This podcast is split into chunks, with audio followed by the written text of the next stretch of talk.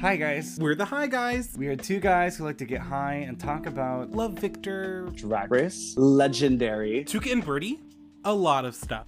Each episode, we give you, the listeners, reasons to watch whatever the topic of discussion is. Then we like to dig into the show and analyze it with our guests. We cover topics such as representation in media, LGBTQ plus culture, alcoholism, and mental health. Aside from that, we are also very high, so shenanigans are aplenty. Tee girl. oh my god, it's tee girl. Do it. Do it for me. started during the Harlem resist, uh, Renaissance in 1920. Resistance. I'm sorry, I'm so I'm so high.